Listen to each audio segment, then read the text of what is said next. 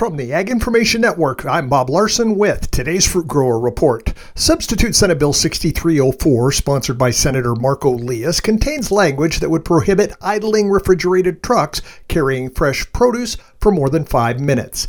Washington State Tree Fruit Association President Jon DeVaney says that would mean more than jeopardizing perishable fruit. We now have heat rules in our state, and one of the means of ensuring that you have a cool down location for workers on those hot days is in idling vehicles with air conditioning running. And so there's concerns about what the effects may be there as well. DeVaney says a little more time and a little more thought was needed. We think that this is really just uh, moving forward too quickly on some of these ideas, and we are asking the legislature to slow down and reconsider. DeVaney says he gets the intent, that was obvious, but it's not practical for the tree fruit industry. I think that often the one goal that they have in mind causes them to rush forward with proposals that maybe they have not considered all the secondary effects of that and other ramifications that might not be intended but could have severe consequences in other areas. And maybe even you know consequences worse than the benefits they're getting with what they're proposing. The DeVaney urges all WISFA members to contact their senator and ask them to remove the anti-idling provision